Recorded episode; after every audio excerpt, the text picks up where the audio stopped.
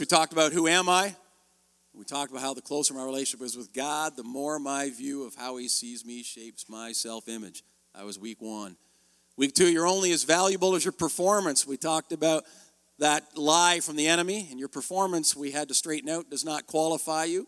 Your failure does not disqualify you. Amen? Someone say amen. Then we had to come to grips with the fact that my value to God is rooted in sonship. I'm family. Therefore, I am valuable. Amen? Then we talked about how my usefulness is rooted in partnership. I become more useful to the degree I am able to partner with Him. No matter how useful I am, though, I never become more valuable, right? So we're getting more useful to God as we get our stuff fixed up and we get our, ourselves together and we learn and we, we study, as the scripture says, to show yourself approved. And a workman needeth not be ashamed, who can rightfully handle the word of truth. But we never become more valuable. We never become more valuable. We might become more useful, but not more valuable because our value is rooted in our relationship. It's like your children don't become more valuable just because they know how to swing a hammer right? They might become more useful, but they don't become more valuable. So we had to straighten that out as well. We've been straightening all these things out. Then we talked about our definition of mercy. Mercy is God not giving us what we deserve, and grace is God giving us what we don't deserve, and getting those two straight in our mind as well. And a couple weeks ago, we talked about um, same wage story from Matthew chapter 20. We talked about the uh, workers at the end of the day and the, and the workers at the beginning of the day. And the first workers were angry, not because they were not being paid what they deserved, but rather those hired at the 11th hour were being paid what they did not deserve. You see, they were stumbling over grace. That's what they were stumbling over. And then last we talked about the story of the Father's love. Uh, the Father welcomes the rebellious, we talked about. The Father forgives the religious, and the Father just wants his family back. Amen? So, if you'd missed any of those, uh, you can catch them on, uh, on uh, iTunes there. But today, everybody take out your, your thinking cap and put it on top of your head. Just stretch that thing out however that looks and just snap that sucker on, okay? Because we've been telling, talking stories, we've been talking, you know, stuff that, that, that really is heart. But today I want to help you out a little bit. I want to I want to dig a little bit uh, and, and help us understand how we got so far from the grace message in the evangelical church. For example, I pointed out last week how the story of the prodigal son uh, is, is, in, is you know, headinged in your, in your Bible if you, you know, and it says the prodigal son above it, right? And we're like, but how, why is it a story of the prodigal son? I mean, it's a story actually of two sons. And, uh, you know, you got one son uh, goes off and squanders everything. The other son, he, there's a whole part of that story. In fact, I, I'd heard the story three or four times before I ever knew there was another son. You know, all I ever heard about was the prodigal one. I never, I never heard about the other one. And, uh, you know, and as I told you, I think it should be called the story of the Father's love, but uh, because that, that's the, the, the thing that changes it all. It all hinges on how the Father treated the Son. So, how do we get to this place where a, a heading in our Bible, because you all remember those headings in your Bible are not inspired, right? You know, when they were writing the, the, the, the scripture in Aramaic or Greek or in Hebrew, they didn't stop and go and put a heading in there. You know, the, the headings are, and the numbers, you know, the, they're not in the original manuscripts either. You guys realize that? You know, it doesn't say, you know, oh, it's Matthew 20, whatever. That, that wasn't in there. It's just written like one long letter. And then to help you find stuff, uh, you know, those who translated the scriptures and all that, they put the references in so we could navigate it easier. And then they got the idea to put headings in. And, and historically, the heading in most translations says the prodigal son. So how do we focus in on the prodigal? Why do we focus in on that for the story rather than the father's love or the story of two brothers? Well, I'm going to help you understand that and how we got there this morning. Um, the reality is, it's this concept here I want to talk to you about today. I want to talk to you about original sin versus original intent. And talking about one grace, but there's two narratives that tell the story of God's grace. Now, I don't mean that there are two scriptures or there's two Bibles or there's, there's different scriptures and some people have one scripture and some have another. No, no, no, I don't mean that at all. There, there, but how many know that you can read something and somebody else can read something and you can get two different conclusions from what you read? That ever happened to you before? Or how many know that you can watch a movie, somebody else can watch a movie, and the movie said this to you, but it said something different to them, right? Well, sometimes what happens when we, we read the scripture, especially if we read it with any kind of a theological predisposition, everybody say theological predisposition. You guys are, what in the world is that? A theological predisposition means that you approach something already predisposed or already determined or already fashioned to think about it in one particular way. So many people read these stories, read this the scripture, read the passages, the same passage you're reading, but they're reading it with a different theological predisposition than you're reading it with. And so that heavily influences the way that we uh, interpret or the way that we gain value and understanding out of Scripture. Well, that's what I'm talking about. There are two um, narratives or two uh, ways or dispositions in which people approach the Scripture. And uh, the one focuses on original sin, the other focuses on original intent. And I want to show you how this influences the way we read Scripture and what we get out of the stories of Scripture. All right, so let's let's look at this. Let's look at the first narrative, all right? And the first narrative, looking at Genesis chapter 1, right? The first narrative, we're going to go right back to the Bible. We're going to look at the Bible story of creation. The first narrative, uh, and God said it was very good. So if you take a few moments to read the biblical account of creation uh, of man, all right, you're going to see that uh, uh, there's a story here that we're going to look at, and, and how this story is viewed greatly influences the way you view all the rest of Scripture. So it says, starting in verse 26, then God said, Let us make man in our image, according to our likeness. Let them have dominion over the fish of the sea, and over the birds of the air, and over the cattle, and over all the earth, and over every creeping thing that creeps on the earth. So God created man in his own image. In the image of God, he created him. Male and female, he created them. It's all in bold. You see that? Can you guys tell that there? One sitting at the back. Can you see it? That's a little bit bigger. All right, just help me out. Uh, verse 28 Then God blessed them, and God said to them, Be fruitful and multiply, fill the earth and subdue it. Have dominion over the fish of the sea, over the birds of the air, and over every living thing that moves on the earth. All right, every living thing that moves on the earth. And God said, See, I've given you every herb or herb, which is the proper way of pronouncing that. Do you say the H or not? No, so it's herb. All right, all right. Just checking.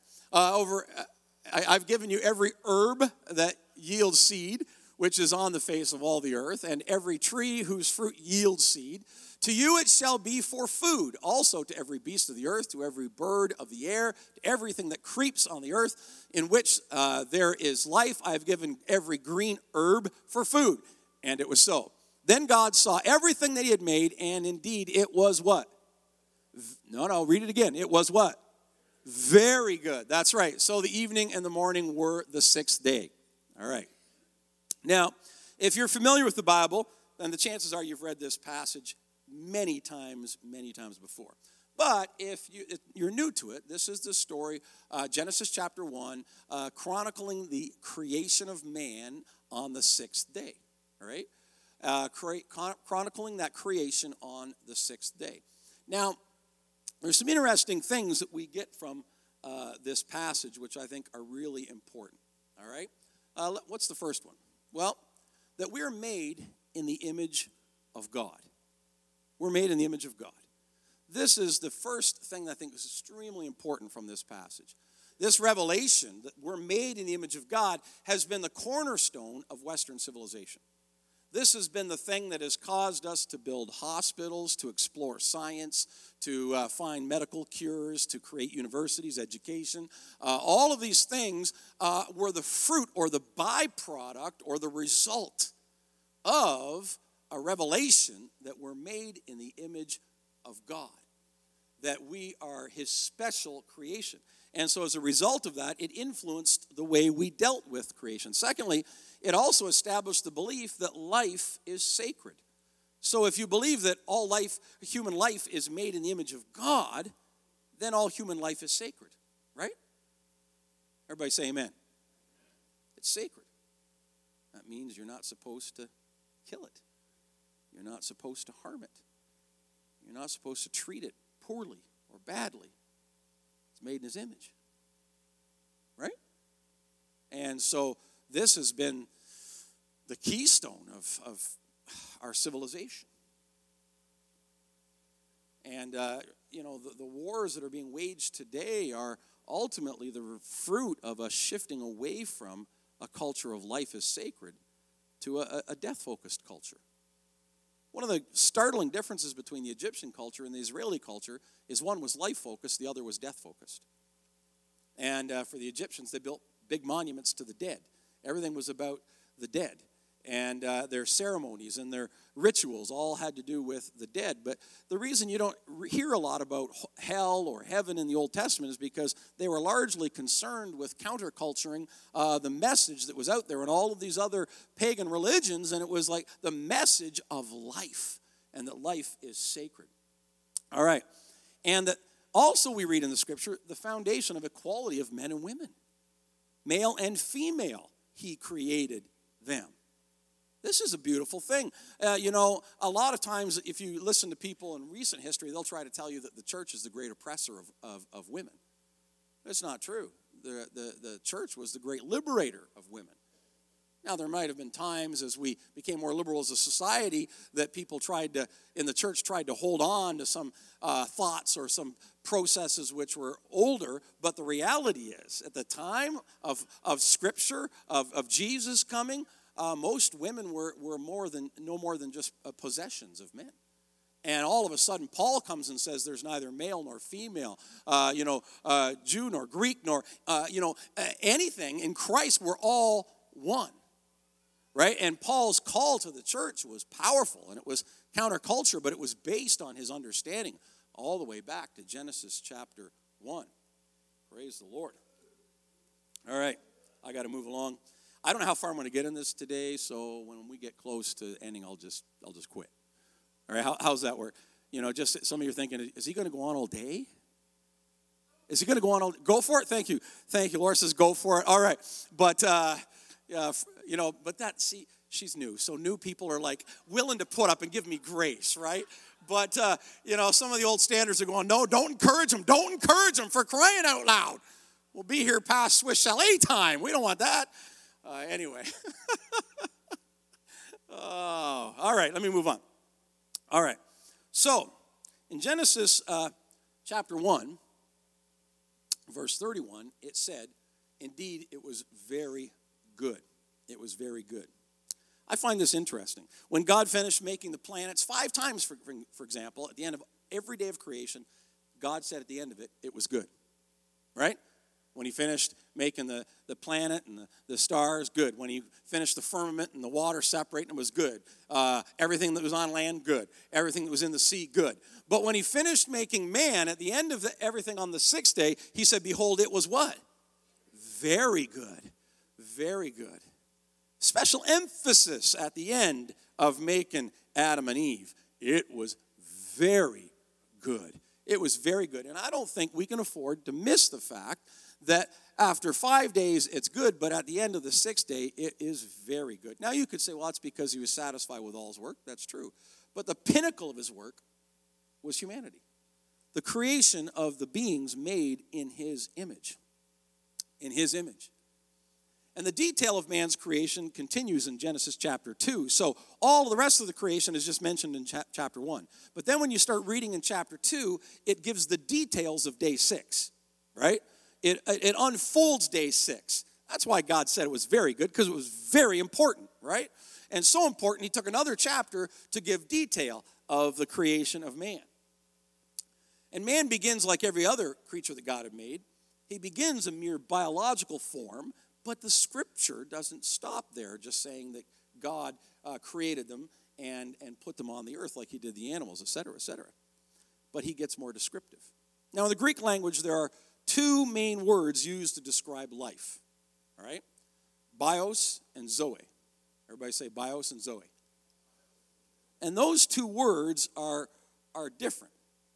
Uh, you know, bios uh, is, is the word that describes all living things, from, from animals to plants to amoeba, right?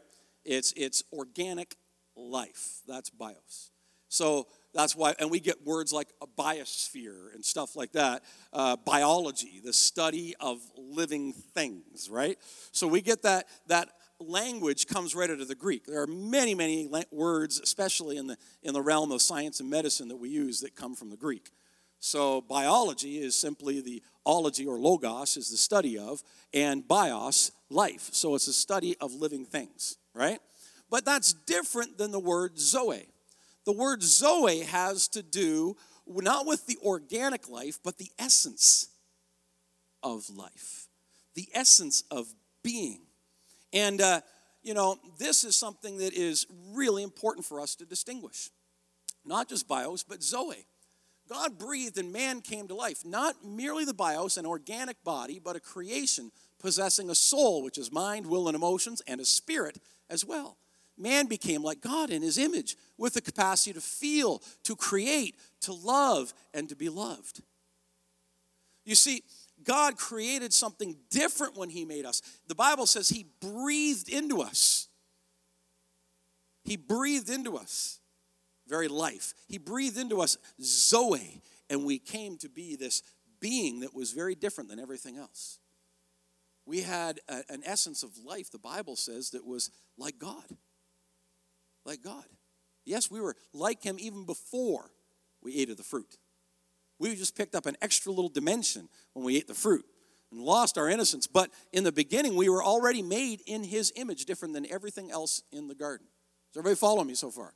Are you tracking with me? All right. Good. Remember, I said you had to put your thinking cap on.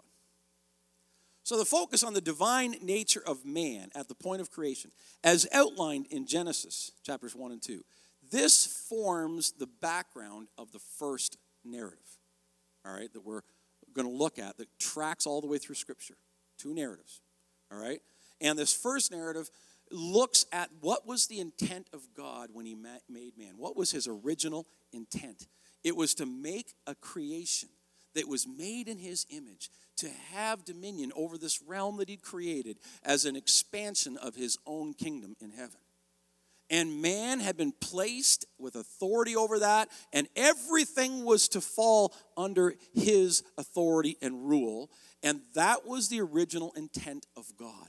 And the, the fact that we're made in his image, the fact that we are, uh, you know, God's special creation, this is the focus of the story. So when we view God's grace through the lens of this first narrative, the focus of what was accomplished on the cross is on the restoration of man to his place of divine relationship and authority. The focus is on what God, which man enjoyed, I should say, in Genesis chapters 1 and 2. Do you understand what I'm saying today? So when you, you view the events of Scripture, when you view the events of Jesus' life, his death, and his resurrection, when you view it all in this first narrative, the first way of looking at the Bible, when you view it that way through the lens of original intent, you see a story where, where God, as I said last week, is, is endeavoring to get his family back. He's endeavoring to put it back together. It's, it's about restoring what was. That's God's original intent. And it literally is extremely important that we understand that God's plan and his emphasis in that first narrative was on his original intent. Everybody got that so far? Now, the second narrative, the second narrative, let's look at that one today. The second narrative, key verse from that, then the eyes of both of them were opened and they knew they were naked. The second narrative, the story of God's grace, it acknowledges the chronicle of creation from chapters 1 and 2, but places the emphasis of the story on the events of chapter 3, commonly known as the fall of man. So let's look at that account in Scripture. Now the serpent was more cunning than any beast of the field which the Lord God had made. And he said to the woman, Has God indeed said, You shall not eat of every tree of the garden? And the woman said to the serpent, We may eat uh, the fruit of the trees of the garden, but of the uh, fruit of the tree which is in the midst of the garden, God said, You shall not eat it, nor shall you touch it, lest you die. Then the serpent said to the woman, You will uh, not surely die, for God knows that in the day you eat it, your eyes will be opened, and you'll be like God, knowing good and evil. So the woman, when the woman, I should say, saw that the tree was good for food, that it was pleasant to the eyes, and a tree desirable to make one wise, she took of its fruit and ate. She also gave to her husband with her, and he ate. Then the eyes of both of them were opened, and they knew that they were naked, and they sewed fig leaves together and made themselves coverings. Now the serpent approaches Eve and convinces her to eat the fruit from the tree of the knowledge of good and evil. After listening to the serpent's lie and seeing that it was pleasant to the eyes and desirable, she also gave to her husband, who, by the way, says, was what? With her. With her. So, all you guys who like to put all the blame on the ladies, Adam was with her. So, either he was doing what men do today, still ignoring his wife when she was talking and having a conversation with somebody, right? She's talking to this serpent dude, whatever that looked like, and Adam's either ignoring her or he's just as culpable as she is. You take your pick. Neither one of them is a very good scenario, all right? So Adam was with her and he ate the fruit as well. All right? Everybody follow me? That was for free this morning. All right. So if you continue reading on in chapter 3, then you will see in later verses the effects and how they impacted them. So the first effect, right, was uh, shame. The first effect was shame. They realized, the Bible says they were naked, right? They felt ashamed. So they sewed fig leaves together for covering and they hid themselves, right? So that was the first thing. Now, if you read on further in the story, you'd find the second one. Uh, that is the uh, abdication of responsibility. All right? The second fruit or byproduct of the fall is abdication of responsibility. Everyone in the story passes the buck. Right? You ever see that? You know, Adam, what have you done? She made me do it. And she said, Not my fault, the serpent did it, right? And you see how that happens? And, and you, you want to know how you know you're not going down a good path? It's when you start passing the buck. How many understand the responsibility for your life stops where? Right here. Now, I understand we are all influenced by the things that have happened to us. And we don't have control over a lot of it. We don't. And some of it's pretty nasty. Some of it can be very hurtful. Some of it can be very painful. But here's the beautiful thing God has given you the ability to choose how you're going to deal with it, though, from this day forward. He's empowering you today to make those choices. Now you say, well, you don't know how hard it is. You're right. I don't know your story. I don't know how hard it is. You also don't know mine. You don't know what I've had to choose, what I've had to decide to do, or how I've had to decide to move forward despite things that have happened to me. So, guess what? I exercise my will to choose in Christ and to receive his healing and to move forward. Guess what you can do? You can do the same. You can do the same. That's the beauty of the gospel of God's grace. He gives us an enabling power, something we don't deserve, to overcome all the fiery darts of the wicked one. Right? Everybody tracking with me so far? All right. So, the focus of this second narrative, in other words, the second way of looking at scripture the second way of looking at the creation story or and how that thread moves throughout scripture is on adam's sin it sees the work of Christ on the cross as that of undoing the work of Satan in the garden, of redeeming us from the curse of death. The death and resurrection of Christ is viewed as the cosmic event which deals with the sin problem. As a result of Christ's sacrifice, man no longer faces an eternity of separation from God, but can now be reunited with God throughout eternity. And you guys are here now saying, Yeah, what's wrong with that? There's nothing wrong with that. That's the truth. That's all true. Right? That's all true. All of that is soundly true. Christ's work on the cross does do just that. So, what's the difference then between the two narratives? So, you got two narratives, you got two ways of viewing Genesis and right through the end of the scripture. What's the difference? Well, that's what I'm going to help you out with here today. It's very unlikely that if you did a Google search on this, you wouldn't find anything about it. I know because I tried. It isn't that other people haven't written about this, it's just that it hasn't been written enough that you're going to find it with a Google search. But the truth of the matter is, for much of church history, the focus of the creation narrative has been on the fall of man. I don't know about you, but it was for me. Uh, I was raised Catholic. How many raised Catholic here? Can anybody wave at me? I mean, uh, when you go to the Catholic Church, what's the first thing you notice? The crucifix, right? Where's Jesus? What's he doing? Paying the price for your sin. Uh, the focus has been for much of church history, and the narrative has been on the fall of man. And, uh, and if, you, if you dig into historical stuff like St. Augustine and Augustinian theology, and, and you know John Calvin, the Protestant, who came along and borrowed all of Augustine's theological uh, truths, and, and, and, and the emphasis in all of that is on fixing the sin problem. So you want to know how in the world did the story of the prodigal son get called the prodigal son? Why? Because what's the focus on? Fixing the sin problem. So what do we focus on? The dude that took off and sinned. And sinned greatly, as we mentioned last week, in such a way that the word's only used to describe that sin once in the whole Bible. So what's the story become about? The story becomes about the sin. It becomes about the, the, the filthy sinner who ran away. We, you know, we, we even entitle it the prodigal son. And I find it interesting that the rebellious took precedent over the religious. You could have entitled it the self righteous son and focused on the second son, but instead we focus on the prodigal son. It's the story of the prodigal son. How do we get that?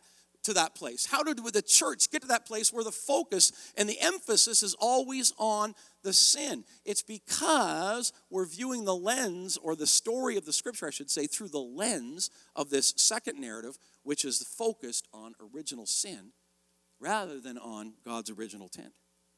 Does this make any sense to anybody? This is important stuff. God's desire was to have a people that would rule and reign with him as his collective family. That's always been his desire. And this first narrative's focus was on that. It's on the original intent of God, God's plan, God's purpose to have a, a people who would rule and reign with him over this colony called the earth. The special nature of God's prize creation, its restoration. This was the is the emphasis of God's, when we approach the scripture with God's original intent. So when we read the scripture, when we read the Bible, our focus, when we read the, the, the sacrifice of Christ on the cross, when we read about the resurrection, when we read the letters of Paul, and we read the letters of, of, of Peter and James and all the rest of them in the New Testament, the focus carried through for us is on the original intent of God, that we are fearfully and wonderfully made. And as David said, and I know that right well how I'm a beautiful creation of God. This is where it begins. But the second narrative, the second narrative's focus is not on original intent, but on original sin. And so many doctrines have sprung up from that. How many have ever heard of total depravity? Right? You know, St. Augustine, you know, came up with his the, the doctrine of total depravity, so that you are so completely eviscerated. If you don't know what that word means, it means uh, cut open and everything removed, so eviscerated of anything good that we can't possibly at all ever come to God. We are totally, completely depraved. You'd almost think when you read Augustine's theology that we're not made in the image of God, we're made in the image of Satan. And so that there's, he said, there is no good thing in anybody. You can't even, you can't even say yes to God. You can't even go to him in prayer even after he redeems you. That's why you need Mary, by the way. Because you're so bad, so bad, that even after you're saved, you still need Mary to stand in the gap for you. You can't even go to Jesus. You got to have somebody go for you. Do you get the picture here?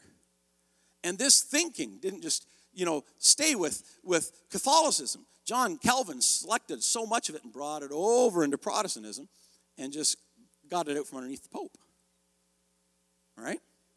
And, and then what happens as a result of it? Well, then, as a result of that view of God, well, then we have to add works. And in the Catholic Church, they're called the sacraments, and they exist in many Protestant churches as well. These things that you must do in order to be right with God. Right? Sacraments. Everybody heard that word before? Well, how does a teaching like that ever get root? How did, how did people ever read the scripture and come to the conclusion that I need to make sacraments to, in order to, to help me, you know, get right with God? How do we ever get there? It's because we, we viewed the scripture through the lens of original sin rather than the ori- lens of original intent. Two narratives, one story, two ways of looking at the story. Am I making sense to anybody? Is this helping you out at all? So, okay, so big deal, Pastor. What, what does this have to do with anything? All right, let me just give you an example. You are going to be encouraged over the next few weeks uh, to take a course called the Christian Life Witness course with uh, the Will Graham uh, Association, and we're going to have the dates of that posted for you. You'll find all, all about it on the 14th. And we're, we're tra- we have trainings, all three different locations in Belleville. We have two in the county, two in Trenton, uh, Madoc, and Bancroft. And uh, it's, we, we're going to be training the entire Quinte area on how to do personal evangelism. And the, the, the, there are two ways in which you can approach personal evangelism. Okay? So here's how, depending on which narrative you come from, will determine how you approach evangelism. So you can start from, you know what, God loves you. You are a special creation of God. He thinks that you are wonderful. He created you with special gifts and special talents. And, and you know, and so God wants to redeem that. He wants to buy it back for His glory and for His use and for His purpose. And so God has sent His Son to pay the price for our sins, for our bad decisions, for the things we've done, so that we can walk with Him and fulfill our destiny. Isn't that a great way to sell the scripture? Or you can say, you know what? You are a sinner. You may not know it, but you are a sinner. And you, you know, you know, you know what sins have you created? Well, Mark, do you know the Ten Commandments? Have you kept them all? No. Oh, and I've heard evangelists approach it this way. They'll even give you a seminar on how to, how to, how to approach evangelism this way and how to, to convince somebody that they're a sinner. Because if you, if you approach sharing the gospel from original sin, the first thing you've got to do is convince somebody that they're a sinner. Right? Or are you saying then that we don't preach about sin or talk about sin anymore? I'm not saying that at all. I'm just saying my focus uh, is not on the original sin, it's on God's original intent. And do we need to deal with sin? Of course we do, because it's getting in the way of God's original intent. Are you hearing me? But I don't know about you, but I don't I, I used to share the gospel that way. And it just used to get people mad. I'm not a sinner. And then you, you turn them into self-righteous people. We both know they're a sinner.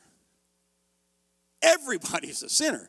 For all have sinned and fallen short of the glory of God, right? We give them Romans Road. And, we, we, and how does Romans Road start? It starts with sin. We point out to them all their sin. And then once we've convinced them that they're a thorough, rotten sinner, now we tell them the good news. Jesus died for all that sin, right? Isn't that how, how we were trained? And we were trained under that narrative. We were thoroughly trained under that narrative. Everybody say thoroughly so thoroughly, we, we didn't even think about it. This is just how you, you preach the gospel. This is just how you do it. And, and, and just, it's important for you to understand, okay? I'm not suggesting that, that the story, the second narrative way is, is not biblically accurate. It is biblically accurate. It is biblically accurate that we're, we've all sinned and fallen short of the glory of God. Both uh, stories, or both narratives, are biblical. They're both rooted on the scripture. They're both true. It's just that one says, let's, let's start at the beginning, the beginning, and the other one says, let's start at Genesis chapter 3. You're a sinner. Why? Because Adam sinned. So you were born. Uh, you were born a sinner. Right? You're not a sinner because you sinned. Augustine's theology says you're not a sinner because you sinned. You're a sinner, and you sin because you're a sinner. Right? I'm not going to go down. Someone said, What'd you say? You're not a sinner because you sinned. You sinned because you're a sinner. Right? Everybody get that? You were born with original sin, totally depraved, so you sin. Right? And all the emphasis is on sin, sin, sin. And you gotta and we, we spent weeks in Bible college talking and debating about sin. How about we just say, hey, we've all done it. Let's get right. You know what I mean? Let's accept His grace and His love. Woohoo! Big day. Big day. Got grace. Big day. Big day. Hallelujah. You know what I'm saying? Oh, man. I hope you're having as much fun listening as I am talking. All right. Now, almost. Now, I don't know about you guys, but I, I wasn't raised in a house that understood grace from that first narrative, from the Genesis chapter 1 you are a wonderful creation of God. You were made by God to carry the responsibility of subduing the earth, ruling over it, reigning over it, taking care of it. I wasn't, I wasn't raised, I was raised Catholic. So, you know, uh, let me give you a little bit of how this affected, uh, you know, me and my upbringing. So, like most Catholic kids, I found it difficult to sit through Mass. For those who are the, the uneducated about the Catholic Church, we would call our weekly service, we called it Mass. Even though technically the Mass is only the part where we celebrate the Eucharist, it was called Mass. And when would you go to Mass? Well, we went on Saturday night usually, so my parents could go out to dances and stuff afterwards and sleep in Sunday morning. So I was a Saturday night Mass guy. But we went, we went to Mass every week. I was a faithful Mass guy. And so I found it hard as a little kid to sit through service because it was, quite frankly, boring. It was the same thing every week. And when I say the same thing, you say, well, it's the same thing here too, you know. We have liturgy here. We sing songs and we do the announcements, the offering, we sing more songs, and then somebody talks. Usually you. So it's uh, a it's no different. But when I say same thing, I mean, have you ever been to a liturgical service? It's literally the same thing every single week. You repeat the same portions of text, you, re, you do responsive readings, they're exactly the same. You get a little break at Easter and a little break sometimes at Christmas, but otherwise it's the same thing. Everybody know what I'm talking about? Okay, so I found it hard to sit through it, so my parents got the great idea. They said, let's get you to become an altar boy. Seemed like a good idea. So I, you know, went in and started serving as an altar boy at the age of eight, right? So I was an altar boy. I was a good altar boy. Worked really hard. And uh, then by the time I was 13, I became a lay server. So I was up there serving people communion with the priest. We get two lines formed. He'd be doing one, I'd be doing the other. So I used to say, the body of Christ. The body of Christ. I didn't really like putting it on their tongue. There were some old schoolers who still wanted you to put it right on their tongue. And you'd have to put the wafer right on their tongue. That, that was a little rough for me. I liked it when they held out their hands and I got to put it in their hand. You know, the tongue thing was a little bit over the top. But, you know, you get some, you know, old guy comes out there, it's the way he's always done it. And you're putting the wafer on his tongue. So this is what I grew up doing. All right? And, and you're saying, what has this got to do with what we're talking about? Well, I'm about to tell you. So, trying to give you some context there. So, for me, the highlight of the year in the Catholic Church was Good Friday. I have such vivid memories of our Good Friday uh, services. We would do a thing called the Stations of the Cross. So if you've been to a Catholic church, you'll see reliefs or statues or motifs on the walls, uh, six on either side usually. There's 12 of them. They're the 12 stations of the cross. And so uh, one of us would be carrying a standard with a, a, crucifix on the top of it. The other one of us would be carrying a, a little brass uh, chalice thing with holes in it. It had incense burning, and we would walk around, and the priest would stop at each one of the stations of the cross, and he would read a relevant text of scripture from what portion of Jesus' agonizing situation he was going through in his journey to the cross, and there'd be some responsive readings, and then we'd go to the next one. All right, does everybody follow me so far? And they're on the outside of the wall, so we would literally walk down the center aisle facing the people and facing the, the stations as we went along. All right, and so um, we did this, and I can vivid memories of Good Friday, vivid memories. But you know what? I cannot for the life of me remember one Easter service. I can't. I remember they had Easter lilies in the church for Easter Sunday, but I don't remember anything unique or special about Easter Sunday. You know, Resurrection Day, Victory Day, V Day, you know what I'm saying? Nothing. It's kind of like you're saying, well, you're just, just, you just have a bad memory, you know? The emphasis was on the death, the crucifixion, the dying to fix my what? Sin problem. And, and uh, the resurrection, what I shall be if that sin problem's fixed. What I shall be again, and what God's original intent for me to be, was evidenced by Jesus. He's the firstborn of all creation. That doesn't mean he was the first ever come out of a womb. That would be silly. Thousands and millions and millions of people have been born before Jesus was born in Bethlehem. The firstborn of all creation is a reference to the fact that he was the first of a new type of being, a prototypical human who resurrected to glory that we all get to follow in his suit because of who G- what Jesus is and what he did, right? Nothing. I have no memory of it at all. Nothing. Not a thing. Well, you just have a bad memory. Mm, I don't think so. How many have seen Mel Gibson's The Passion of the Christ? Good Catholic movie. Two hours and seven minutes of how Jesus suffered, with five seconds about the resurrection at the end. You ever notice that? I'm, I'm, I'm not being critical. Wonderful portrayal of what Jesus went through. Incredible movie, powerful movie, moving movie. But it only tells the Good Friday story. The Sunday story is a footnote at best. Why? Original intent or original sin? Which narrative are you following? Am I beginning to make any sense to anybody here? And you see, when we look at the scripture and we look at everything that's in the Word of God through the lens of original intent, seeing the God of the universe as making a wonderful creation and sending his son to restore that creation to its place of authority again. It changes everything about how you view yourself, your purpose as a church, the kingdom, everything shifts and hinges. Original intent or original sin. Are you saying you don't believe in the doctrine of original sin? Of course I believe that Adam and Eve sinned and I believe there was original sin. I'm just saying, I go back two more chapters and I see what God started with. Right? And I'm focused on original intent. What does God want to do with his people? What does God want to do with his church? What does God want to do with you? That's where we need to be focused. We need to say no to the death culture that's gripping our world today. And we need to say yes to the life culture, the life giving culture of Jesus Christ, who wants to restore all things restore your hope, restore your joy, restore your peace. That's the gospel that we need to preach. And I've already went way over, so I'm I'm done. I'm done. Just got to get the worship team to get me the microphone at quarter to, then we'll be done at, you know, closer to 11:30.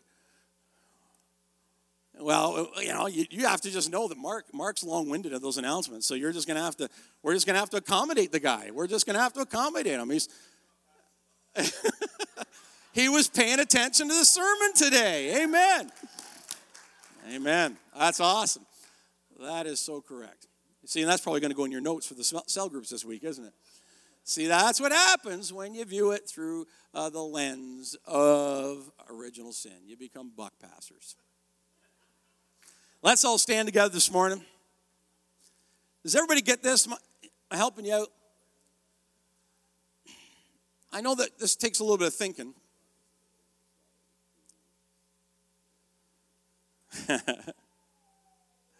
Praise the Lord. Wayne just handed me this thing. This is a really good, this is a really good message when you look through lens of the narrative of, of original intent. And it says, forgiven, favored, and free. Forgiven, favored, and free. Amen? I'm telling you, this stuff will change your life. You get a hold of it. So, all right, Father, I know we're out of time. Swiss Chalet's got the chicken turning. So much going on today, and this is a thinking day. This is a thinking day, but we got to get our rid of stinking thinking, we have to get biblical thinking. We have to get thinking about the way you think and the way you look at us. And I know when I read the scripture that you look at me through the completed work of Christ with a heart of affection, with a heart of love, with a heart that so desires me to take hold of what's been provided for me through Jesus Christ, that the Jeremiah 29 becomes fulfilled in my life. I know the plans that I have for you, declares the Lord. plans not to harm you, but to give you hope and a future. Hallelujah. Father, that is how we view Scripture. The intent of God for each and every one of us is at the foreground of our mind. It's how we share Jesus, it's how we share his love, the intent of God for every one of us. Father, yeah, we have to deal with sin, but we take those sins and we lay them at the feet of Jesus, who paid the price for them so that we could be everything we were called to be. That I am who I am says I am. Father, we thank you today in Jesus' name. Amen.